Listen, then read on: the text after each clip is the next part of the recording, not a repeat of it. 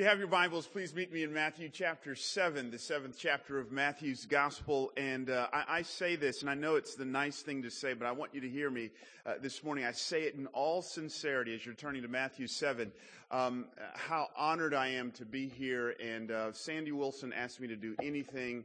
Uh, if if I've got an inkling of time available on my, counter, on my calendar, I will do it. And the reason for it is this. Um, almost, it's almost been seven years to the day. Um, we landed here, our family did, uh, Memorial Day weekend 2003 to plant Fellowship Memphis. And uh, one of the first things I did when I got here is I just started calling up uh, some of the key strategic pastors in the city and um, asking to get uh, a meeting with them and to just learn from them. And Sandy Wilson was the only one who responded. Um, and on a natural level, I, I, can I can see why the other guys didn't respond to me. I mean, we only had 26 people sitting in a living room. Uh, we hadn't even launched our church yet, and yet it speaks volumes about Sandy uh, that this nobody, Bryan Loritts, who only had 26 people as part of his church, um, would would in, would uh, give me an audience, and so um, I am forever indebted to Sandy, and he is just so humble um, and even to this day, he continues to show me kindness. Uh, he sent me an email not too long ago wanting to put me in a prayer group uh, with him and some other pastors, and about five or six of us get together once a quarter just to pray and encourage one another. And so I want you guys to know, and I understand uh, not all of you go to Second Press, but uh, all of you here this morning, you do sit under Sandy Wilson from time to time in his teaching. I want you to know what a great man of God that you have who's not just a gifted teacher and communicator of the Word of God, but who is an, a humble, authentic, sincere lover of Jesus who has expressed kindness to a nobody like myself. So I am indeed, indeed grateful. I, I do have a, a, bone to pick with you guys, though. I, I understand, uh, I was talking to John uh, a little bit earlier. Um, you know, I understand there's probably a lot of UT fans uh, here, and I'm looking at one right here in the front row. How in the world does Tim Tebow come here? Uh, how does that work? Um, so, which that just doesn't make any sense to me at all.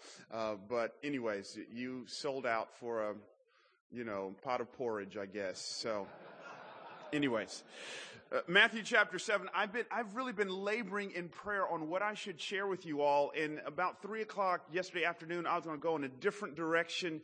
And as I just prayed, I just really sensed the Spirit of God uh, was telling me to share this word with you. And it's going to be a pretty intense word.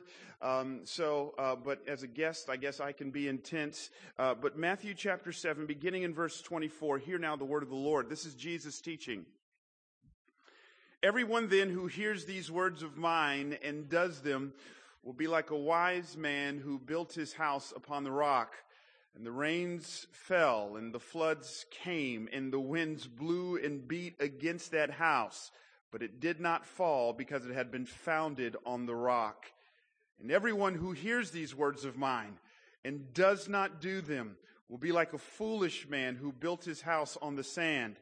And the rains fell, and the floods came, and the winds blew and beat against that house, and it fell, and great was the fall of it.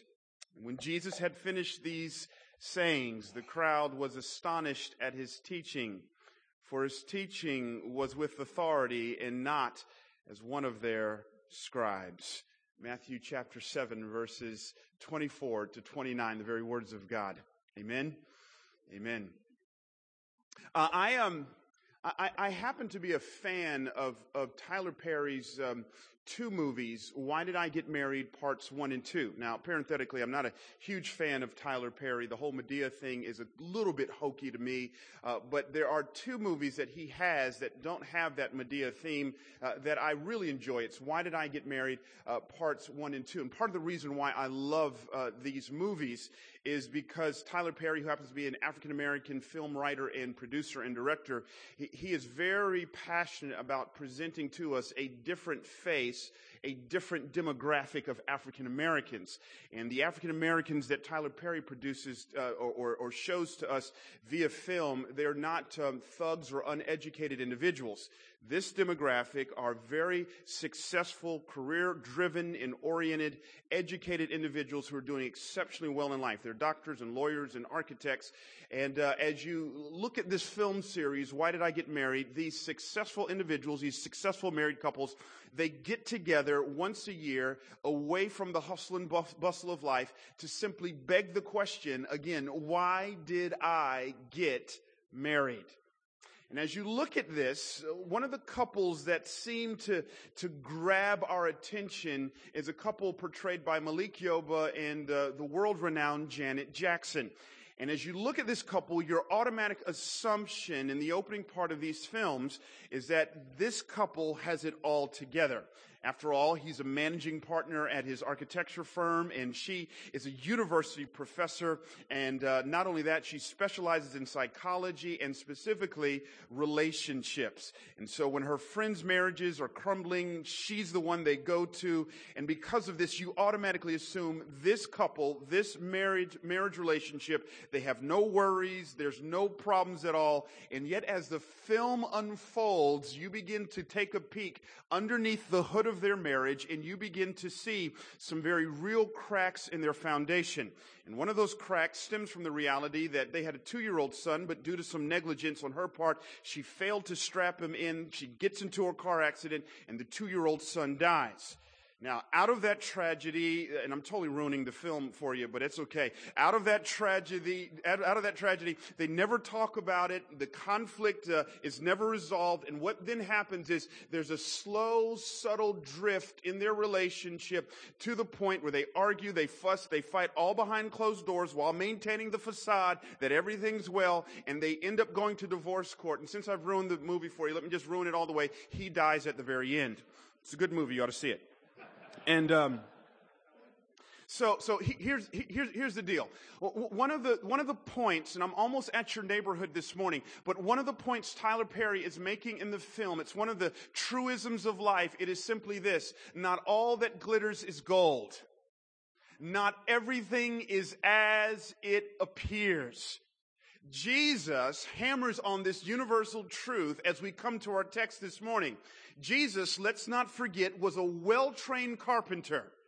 And he pulls on this imagery of carpentry. He pulls on this imagery of building stuff to cement in our minds, and I can almost see to my mind's eyes two houses that have been built.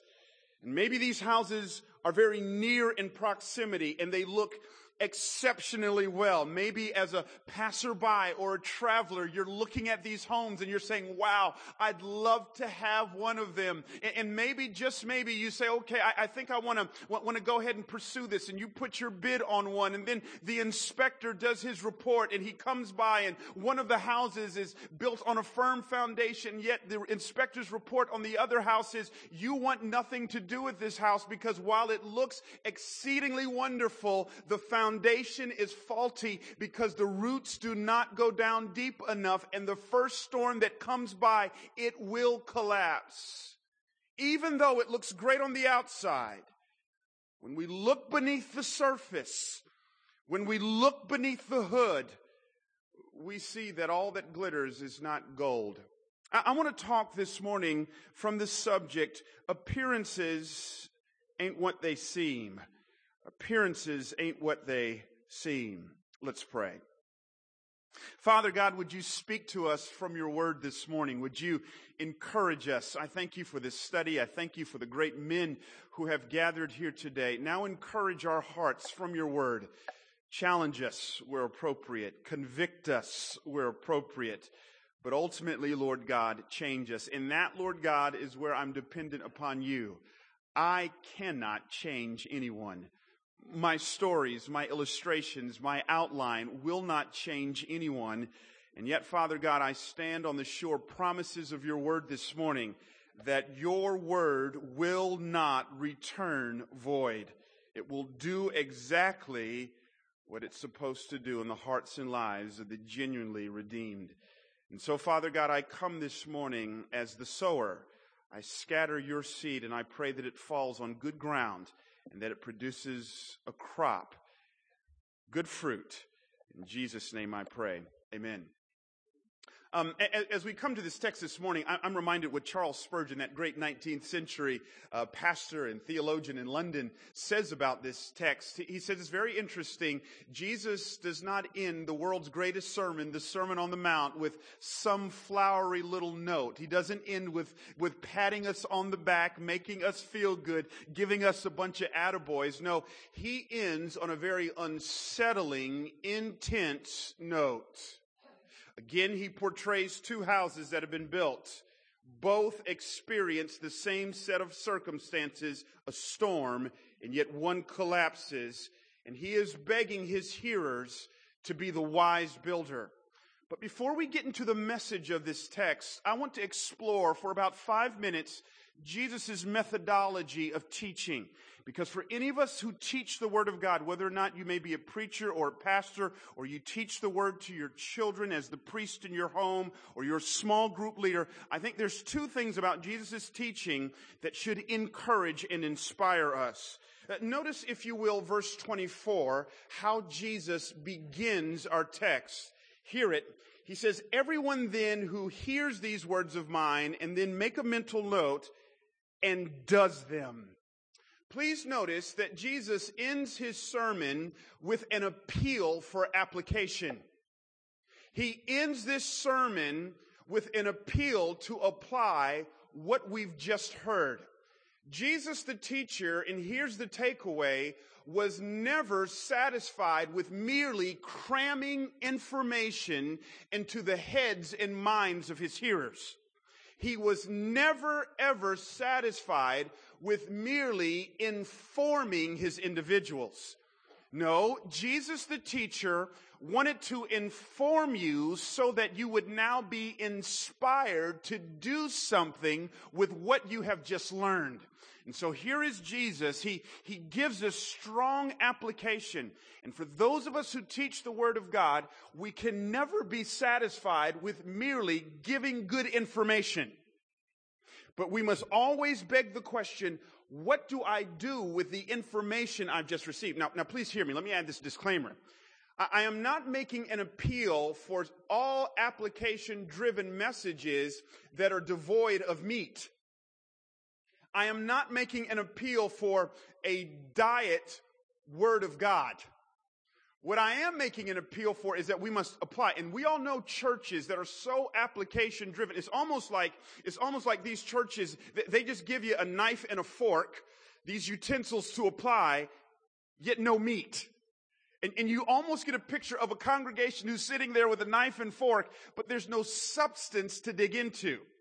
Please understand, if you read the Sermon on the Mount, Jesus over and over and over again has given us solid meat from the Beatitudes where he talks about meekness and poverty of spirit and being a peacemaker to verses 13 through 16 of Matthew 5 where he gives us the meat of what we're supposed to be about, the salt of the earth and the light of the world to the hard teachings that in chapter 5 where he talks about anger being equated with murder and adultery and lust to chapter 6 where he talks about praying and giving and fasting from pure motives to the end of chapter 6 where he talks about possessions and don't seek them and don't worry about them. Jesus has given us meat, but now he's saying do something. And so on one side, we're not saying no, all application with no meat. We're not saying that. That's not the model Jesus gives us. But on the other side, we're not saying just merely give meat with no application. And we all know ch- churches like that who love to give the deep stuff, but they never tell you what to do with the deep stuff. And so let's talk about justification and sanctification and glorification. Let's talk about the doctrines of grace and total depravity and, and, and perseverance of the saints and limited atonement. Eh, let's talk about the deep stuff and yet these churches, they never get around to how this deep substantive doctrine applies to my life when I get out of bed on Monday morning. And so it's almost like these churches are merely content to give you a 20 ounce porterhouse with no utensils to apply and digest it and integrate it into your life. So the methodology of teaching that Jesus gives us is highly substantive, rich meat, but at the same time highly applicable. And Jesus ends on the application note saying, everyone then who hears these words and does them. So I want my teaching to be like that. Strong substance, strong doctrine, yet highly applicable. Now, there's something else finally I want you to see about his teaching. Look at verse 28 of Matthew chapter 7. And when Jesus finished these sayings, the crowds were, underline it, astonished at his teaching. Uh, you know this. I do, do not even need to repeat it. Sitting under a world renowned Bible teacher like Sandy Wilson. You know that the New Testament written in Greek, Greek word here for astonished that Matthew uses, it simply means to strike a blow. It means to leave in awe. It means to wow. Here it is. It means to be blown away. It, you, you get the impression when Matthew says the crowds were astonished, they were blown away. It's almost like you can see them. Their mouths are wide open. Their eyes are bulging out of their heads. They're astonished. But here's the question. Why are they blown away? Verse 29 tells us, for he was teaching them, here it is, as one who had authority. Now, what does this mean? Make a note of Matthew 28 18. This word authority is used in Matthew 28 18, and it says this And Jesus came and said to them, Here it is, all authority in heaven and on earth has been given to me. So here's Jesus saying, Matthew 28 18, all authority, hear it now, has been given to me. The idea here is Jesus is saying, I'm not producing this authority in and of myself. It has been given to me. The implication is it's been given to me by God. Double back now to Matthew 7. The crowds are astonished. They are awed. Why? Because he teaches as one who has authority. In context, it means this that when you heard Jesus preach, what awed you, what wowed you, is that when you heard him open his mouth, you knew that what he was saying and how he presented it was not man made. It was divine. It bore the signature of the divine on it. That to hear from Jesus, you were profoundly struck with the impression that to hear this man was to hear from God himself. I want this for my ministry.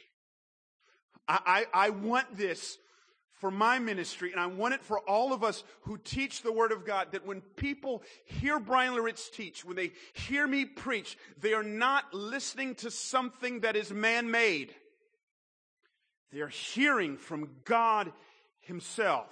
And that's why I get a little concerned with how our seminaries are training preachers today in a postmodern culture. And they're saying, listen, in a postmodern culture, they don't like authority. They don't want to be told. So you stand up there with your little cute t-shirt on and your skinny jeans and your soul patch and your horn rimmed glasses and you just share with your metrosexual Bible.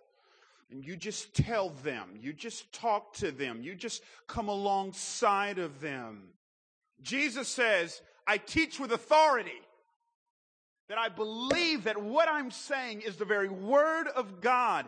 And this, the idea of pathos, the Greeks said great speakers have three things. They have logos, they have ethos, they have pathos. The idea of logos is content. You hear a great speaker and you always leave saying, I learned something. Ethos is the idea of ethics. You hear a great speaker, the Greeks said, and there's this profound sense in which they live what they're speaking. But finally, the Greeks said, great speakers have pathos. The idea of pathos is passion. And if you know anything about the Greeks, when they use the word pathos or passion, they did not mean animation. I mean, goodness. This is the society that gave us the Stoics. They're not talking animation. When they said pathos, they said, when you hear a great speaker who's got pathos, you always leave saying, I may not agree with what they said, but here's what I do know. They feel it. There's a sense in which whatever there is that they're sharing, it means something to them. Pathos. And this is the idea of authority. When you heard Jesus speak, because he was speaking the words of God, there was a sense of pathos, authority. This means something. And I want this for my teaching.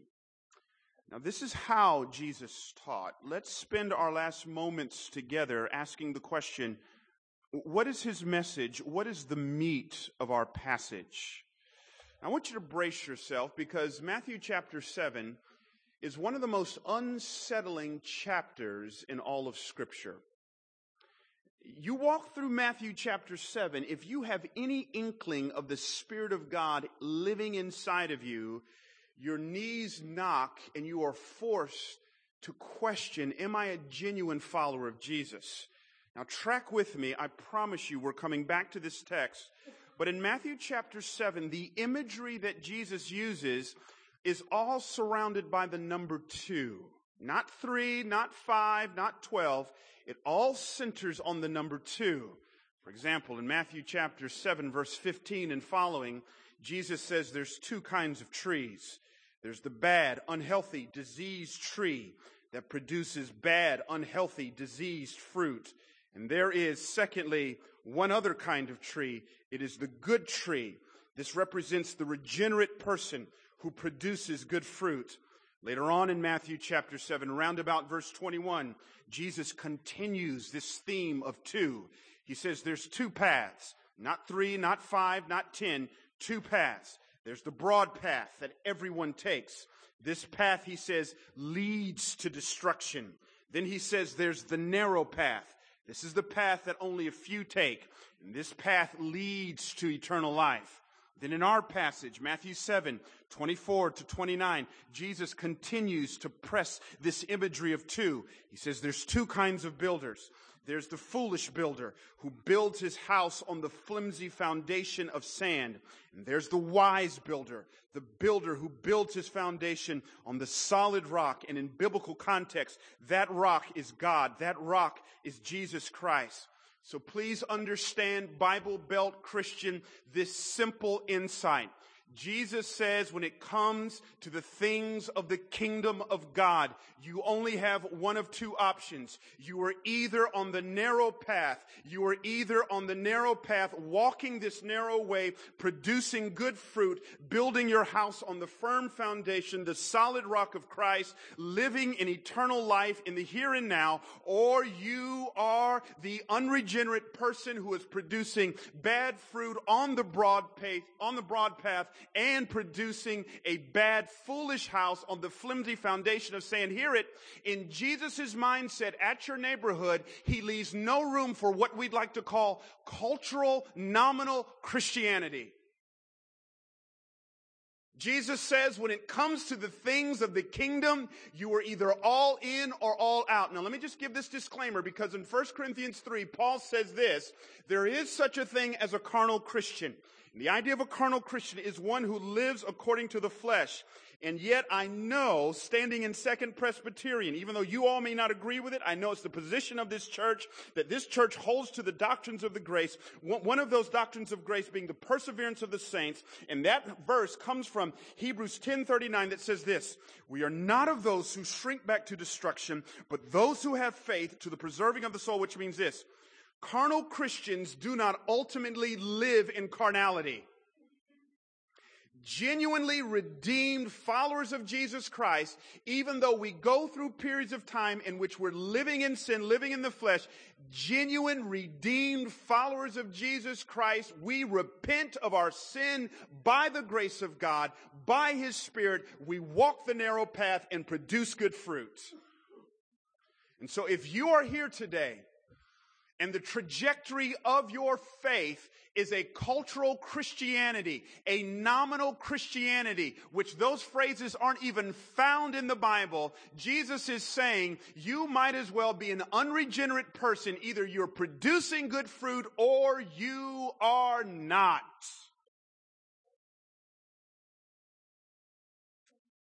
So let me press this imagery some more. No doubt in this audience this morning, talking to a group of men, many of you are sports fans. You've got your teams. Memphis Tigers, Vols, on and on we could go. Here's some basic principles to fans. Sports fans know about their players. If you're a genuine fan, you probably know the starting five to your basketball team. If you're a genuine fan, you could probably tell me some of the star players on the starting offensive or defensive teams. You're a sports fan. Uh, no doubt, if you're a sports fan, you could probably even tell me of some of your star players in times past. If you're a Vols fan, you could tell me about Reggie White and what number he wore and what position he played and what years he played at UT. You could tell me why. Because you're a sports fan. You're on the blogs, you're researching, you've probably even designed your own We Hate Lane Kiffin website. You are a sports fan. Not only do you know about your star players, but no doubt as a fan, you go to the events. You, you, you, go to the stadiums, you, you, you go to the, to, to, the gymnasium, you, you, you clap, you yell, you shout, you do stuff for teams that you wouldn't do in your own church. That's a whole nother subject for a whole nother time. You get animated. You clap, you cheer, you shout, you do all this wonderful stuff. In fact, we got a guy on staff. He, he's a pretty laid back guy, really laid back, man. A guy named Brian Crenshaw. He's our student ministries director. He's a big UT fan. We went to go see the, the, the Vols play the Gators uh, last year. And here we on campus and we're driving around and Brian Crenshaw, this real laid back guy, we see some, um, some Gators coming our way. They've got the apparel on. He sticks his head out the window and is yelling at them. And I'm going, dude, if this was a job interview, I so would not have hired you. I mean, eh, he is a fan. That's what fans do. They know about their players and they go to the events. But please don't get it confused. When me and Brian Crenshaw were watching the Gators and the Vols play, not once did it strike us we ought to go down on the field. Not once did we think we should go in the locker room. Not once did we think we should ask if we could suit up and get into the game. Why? Because we understood that while we were fans, we were not players, and those two things are drastically different. The problem with Christianity today, Second Press Amen Bible Study, is that there are so many people who call themselves Christians when at the end of the day, they're fans of Christianity, they're not players. And so you know about our star players.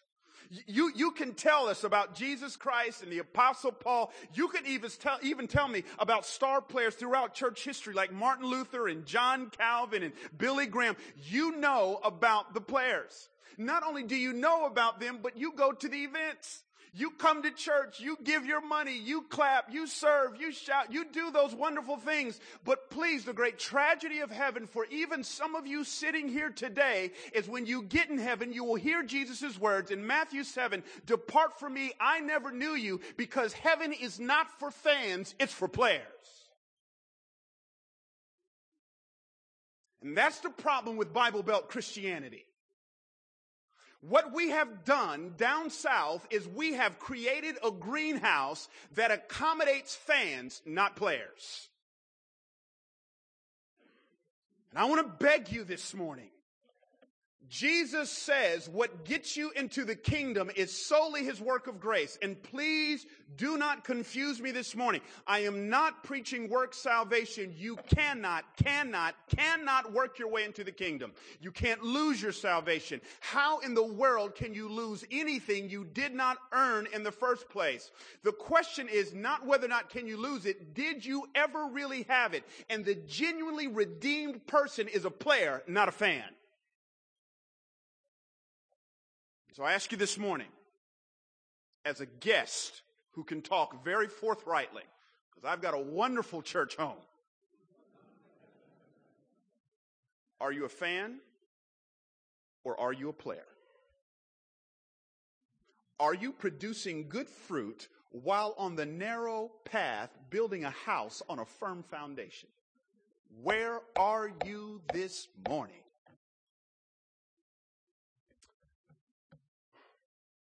So, as we come to our text, we must understand in its theological context, Jesus leaves no room for cultural, nominal Christianity.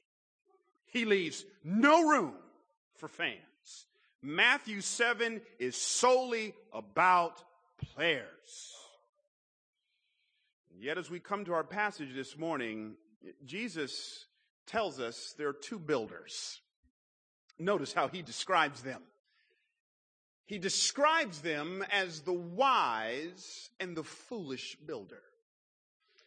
Now, those of you who've been around all things Christianity for a while, you know that in order for us to unpack these terms, wise, foolish, that the place that we go to in the scriptures, which no doubt influenced Jesus in his teaching here, is the book of Proverbs.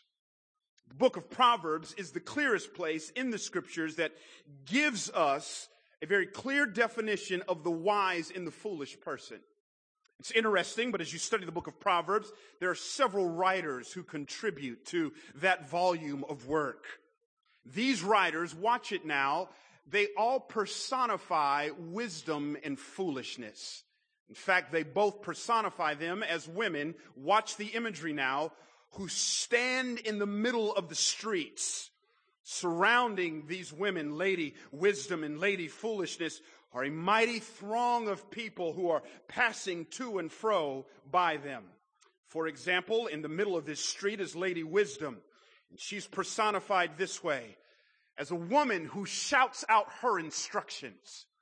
Some hear what she has to say and are unmoved by her instructions. They keep going. That's the foolish person. On the other hand, there are those who hear the instructions of Lady Wisdom. They stop, listen, and apply Lady Instruction's words to their lives. In fact, the book of Proverbs can be summed up in one word. Listen.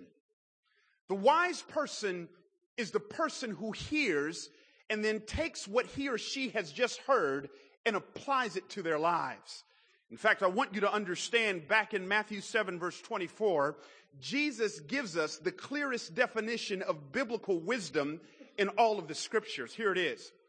Jesus, pulling on this imagery from Proverbs, says this, Everyone then, hear it now, who hears these words of mine, he doesn't stop there, and does them. That's wisdom. Wisdom, if I could give you a thumbnail definition, is the correct application of the scripture's teaching to my life. Wisdom is not just the hearing, but is the application and the integration of the biblical teaching I've just heard to my life. As my grandmama used to say, wisdom has shoe leather on it. It is me walking in what I've just known. Now, please understand this. Biblically speaking, the fool is never portrayed as the ignorant person. The fool is never portrayed as the person who doesn't know better, but the fool is always portrayed as the person who doesn't do better. Biblically speaking, the fool is the person who refuses to act on what they know.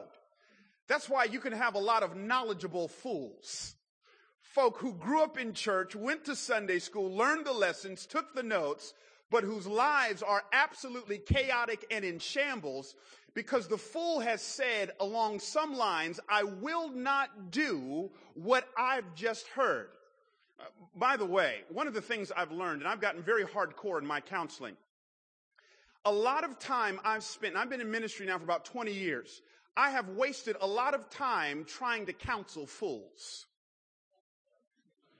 There are fools who sit in my office, and I see this all the time in marital relationships, and it's typically the man whose wives have drugged them into my office, and they sit there pretty much going, I ain't gonna do any of this.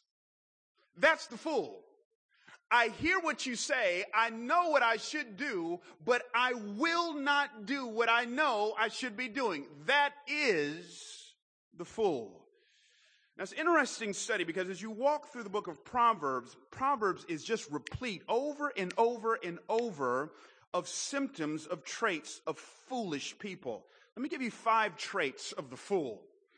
Proverbs chapters five and seven, two whole chapters, are given to deal with one trait of the fool, adultery.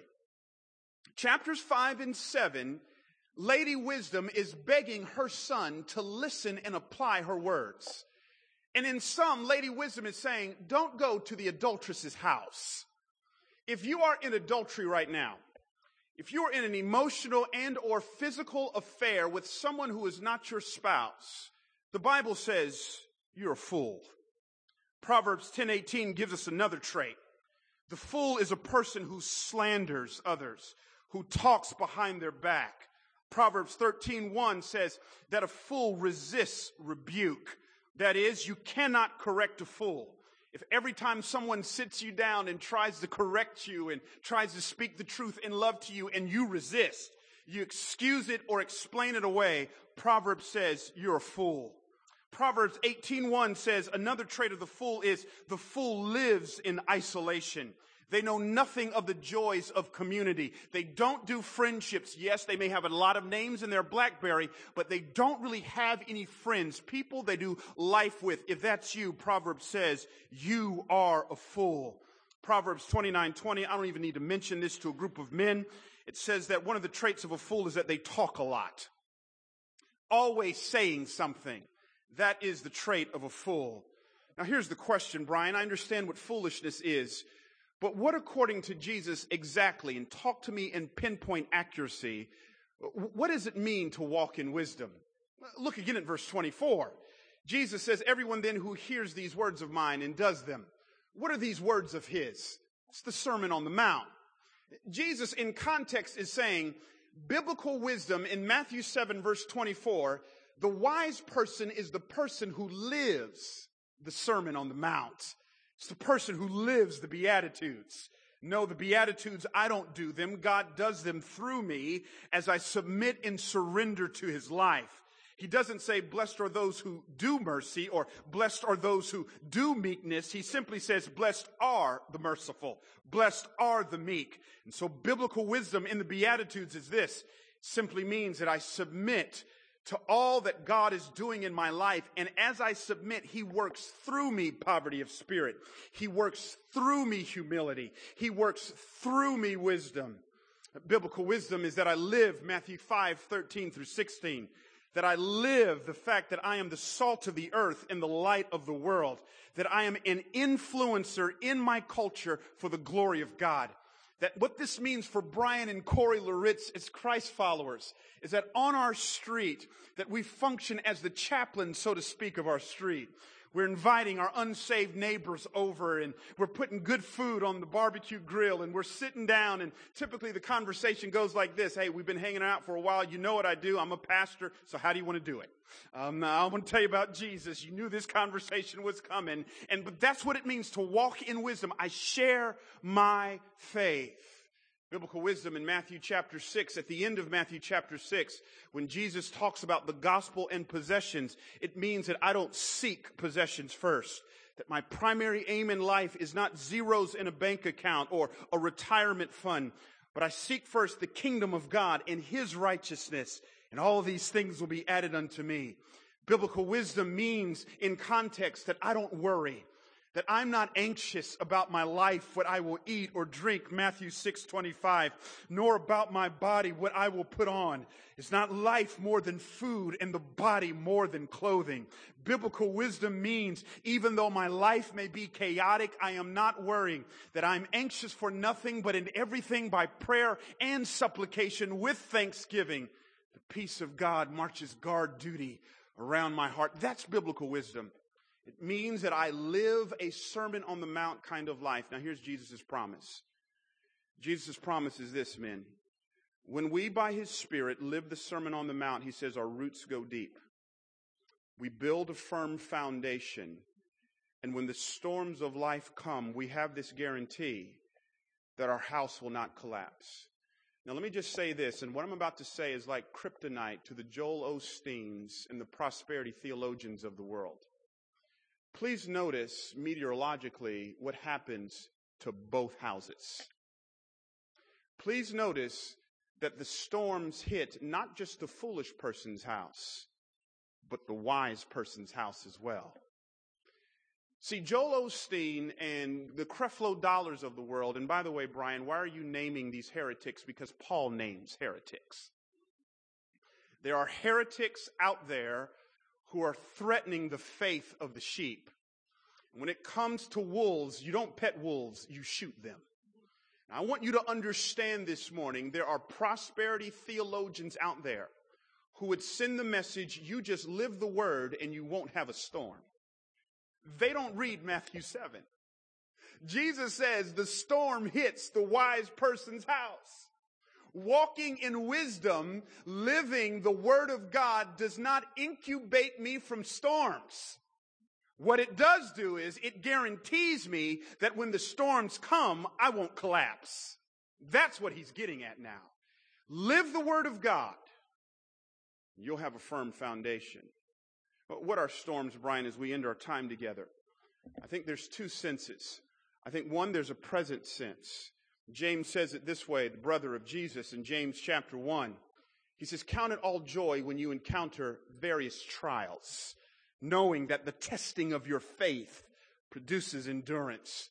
The idea of trials, it speaks of an unfortunate event that happens from the outside. And the reality is this because we live in a fallen world, we will experience trials, or what Jesus calls in our text, storms. That no matter how faithful I live, I will encounter storms. It doesn't mean God's mad at me. I will encounter them. So I could be working hard on my job, uh, tithing, giving money away the way that I should, and I get the pink slip. That's a storm. I, I could be handling my body as a good steward of the temple of God, and yet the doctor's report says cancer. That's a storm. Could be loving my wife as Christ loved the church, and yet I find out about her infidelity.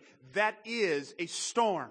Doesn't mean I've done anything wrong. See Job just means that I live in a fallen world, and the reality of a fallen world is storms. I, I got a buddy of mine, true story. Um, he, he, decided to take his wife on a on an anniversary trip, and so he surprised her by taking her on a cruise. And they cruised up the coast to go to Alaska. And not long, true story, after they got onto the ship there, they encountered a storm.